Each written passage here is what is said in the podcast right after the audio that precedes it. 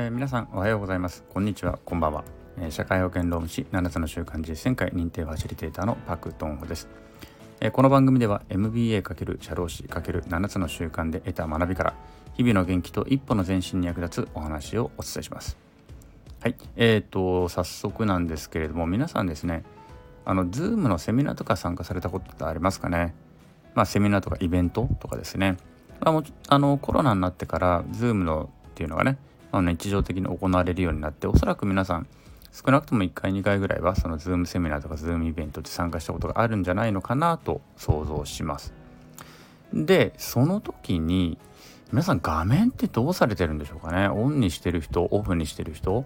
どうなんでしょうね？うん。まああの例えばグロービスのねあの授業も私もほとんどオンラインで受けてるんですけれどもやっぱりまあ、授業で言うとやっぱり画面はオンにしてくださいっていう、まあ、要請があります。基本的には画面オンです。で、まあ、よっぽどね、ちょっと事情があって、すいません、ちょっとしばらく画面オフでお願いしますみたいなことを言うと、先生たちも、まあまあ、それはいいですよと、あの、気にしないでくださいみたいなのを言ってくれますけれども、まあ、基本的にはみんなオンにすると。そうじゃない時ですよね、セミナーとかイベントで、そこまでのそれが義務化されているわけではないという時に、皆さんどうしますかっていうお話なんです。うん。で、というのはですね、今日あの実はあのまあこれ今収録してるのは夜のもう23時なんですけども23時過ぎなんですけれどもえっ、ー、とね午後7時ぐらいからあの100人超えぐらいのですねまあ私が参加している時にちょうど Zoom の参加者が106人ってなってたかな、うん、ぐらいのあの Zoom, Zoom で行われているイベントに参加したんです。まあ、Zoom だけではなくてオンライン会場、えっと、リアル会場でも同時に行われていたのでそのリアル会場で行われているのをまあ、Zoom で中継するんだけれども、まあ、Zoom で参加してるっていうのも前提になってどちらも前提になってるので、まあ、いわゆるハイブリッド開催みたいな感じでね行われていたんですよ。でえっ、ー、とまあ実際 Zoom で参加してる人がもう100人を超えていたと。でそうなんですけれどもそのうちのね画面がオンになってた人っていうのが私を含めても12、3人しかいなかったんですね。多く見ても14人とか。で、その十何人のうちの半分ぐらいは関係者なんです。主催者。司会をやる人とか、うんそこで幹事をやってる人たちとか、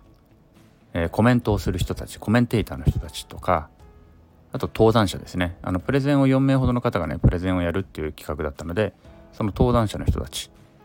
まあ、会場で登壇する人はもう会場にいるだけなのでそこのズーム画面にはその自分でね入ってきてはいないんですけれどもオンラインからプレゼンするっていう人も何人かいらっしゃってそういう人とかは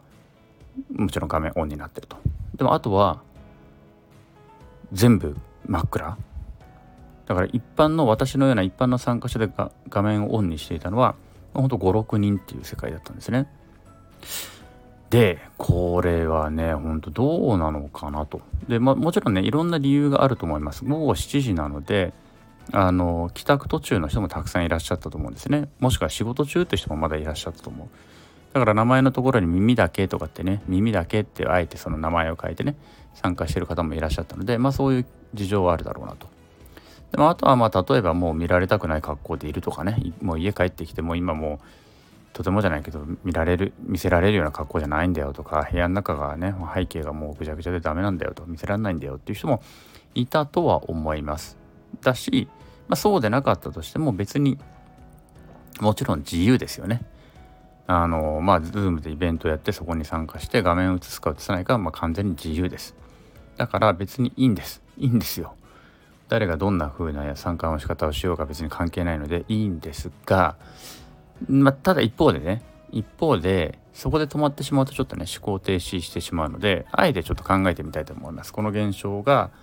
うん、果たして自分にとって私にとってはいいのか私がその選択を今後するのか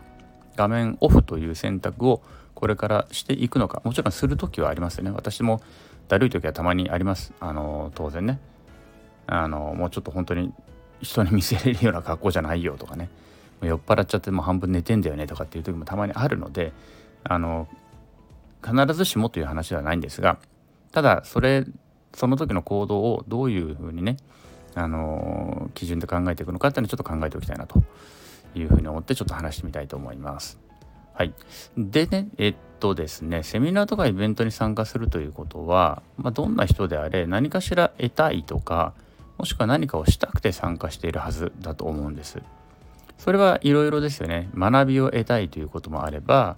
うん、例えば笑いを得たいということもあるかもしれない。何かね、その、うん、お笑いイベントなのかななんかそのとにかく楽しい盛り上がろうぜ的なイベントであれば笑いとかを得たいのかもしれないし興奮を得たいのかもしれないしもしくは例えばそこに出ている人を応援したくて応援のために行くんだっていうことも何かね応援したいという思いがあって参加したりすることもあるのだと思うんです。で何かを得たいもしくは何かをしたいと思って行ってるはずだと思うんですね。で話している人の話を聞きに行ってるわけですよね。間違いなくねその自分がしゃべる立場でない以上は誰かが話すのを聞きに行ってるわけですよね。でここで覚えておくべきは話し手というのは聞き手次第でノリが全く変わってくるということなんですよね。これは多分自分が話し手になった人であればみんなわかることだと思います。自分がですねあのセミナーで登壇したことがあるとか、まあ、授業で先生とかやってれば授業で話したことがあるとかねあのー、うん、なんだろうな司会をやったことがあるとか、まあ、何でもいいんですけれども大勢の人の前で喋ったことがある人であれば聞き手次第で自分自身の心情とかノリが全く変わってくるっていうのはよくわかるのではないのかなと。でもし経験がない人であればそういうものだってことはちょっと知っていただきたいんですよね。例えば私もあのですねセミナーとかですねあのー、学習会とかそういったところで人前で話すことっていうのは少なからずありましたし今もあると依頼をされて喋ることもあります。でそういう時に目の前でやっぱりですねうんうんうなずいてくれていたりとかね、熱心にメモしてくれていたりとかすごい真剣な目でこちらの目を見てくれているとかそういう聴衆がいるとですねやっぱりもっと頑張って話そうと思うんですよね。もっとああいうこともこういうことも喋ってみようかなって思うとですよ。で一方で眠たそうだったりとかもうね椅子にこうふてくされたように座っていて下をずっと見ているとかなんか携帯いじってるとかね、そういう時っていうのは本当に話す気にならないし Zoom で言うと画面が真っ暗ね誰の顔も見えない状況で自分一人がセミナーで喋らなければいけないっていうのはもう苦痛でしょうがないです。早く終わりたくて仕方がない。なので早く終わりたいから早口にもなるんですね。とっとと終わらしたのだってもうその画面の向こう側に本当はもう誰もいないかもしれないわけじゃないですか。分かんないんですよ。何人かのあのその Zoom のルームに入室し入室している人がいるのはいるらしいんだけど画面真っ暗だから本当にまだいるのかどうかはわからない状況なんですよね。だからもう早く終わりたくて仕方がないんですよ。というようにあの話し手っていうのは聞き手の聞き方によって全くこのノリとかですねあの何ならもう話す内容も変わってくるわけなんですつまり聞くというのは一見ですね受動的な行為に思えるんですけれども実は非常に能動的な行為なんですよね。というよりも能動的な行動に変えることができるのが聞くということです。これは例えばコーチングとかねそうですね最近流行り、まあ、コーチングってね結構最近流行ってると思うんですけれどもコーチングなんかもかなり能動的に聞くということですね。とかカウンセリングとかね、まあ、カウンセリングはちょっと能動的というよりも寄り添いながらねあの共感しながら聞くっていうことですのでちょっとあのコーチングとはまた違いますけれども、まあ、でも聞くということをやっぱりアクションにしてるんですよね。うん、積極的、まあ、積極的に共感しつつね共感しながらただぼーっと聞くのではなくてやっぱり相手の話に関心を持ってね相手の気持ちに寄り添ってっていう能動的な行為があるわけなんです。うん、というように聞くというのは一見ねすごく受動的に思えるんだけれどもでも実は能動的な行動で話し手の意識や行動を変えることができるというのが聞くという行為なんですよね。ということで是非ですねあのー、まあ、これを聞いている方でいや今までちょっとうん何ともなく何とも考えずに人の話って聞いてたなとかセミナーとかイベント参加してたなっていう人たちはですね是非この聞くという行動を行為をね能動的に、まあ、アクティブにさらに言うならもうアグレッシブに人の話を聞いていってほしいなと。で、ズームも事情がない限りは画面オンで聞きましょうよということを訴えたいと。その方が絶対聞き手のため、自分たちのためになるというのは覚えておいていただくといいのかなと思います。誰一人他にオン画面オンにしてる人がいなくても自分一人でもオンにしておくすると講師からすると喋ってる人からするともうその見えてるその人に集中して喋るわけですね。でなんかねその人に何か届けたいと思って絶対喋るようになるので結果的に自分がむちゃくちゃためになると自分にとってすごく得になる講師にも覚えてもらえるとかねむちゃくちゃ自分のためになりますよっていうことをちょっとお伝えしたいなということでありました。はいということでですね、えっ、ー、と、今日はこのぐらいになります。えっ、ー、と、お聴きくださりありがとうございました。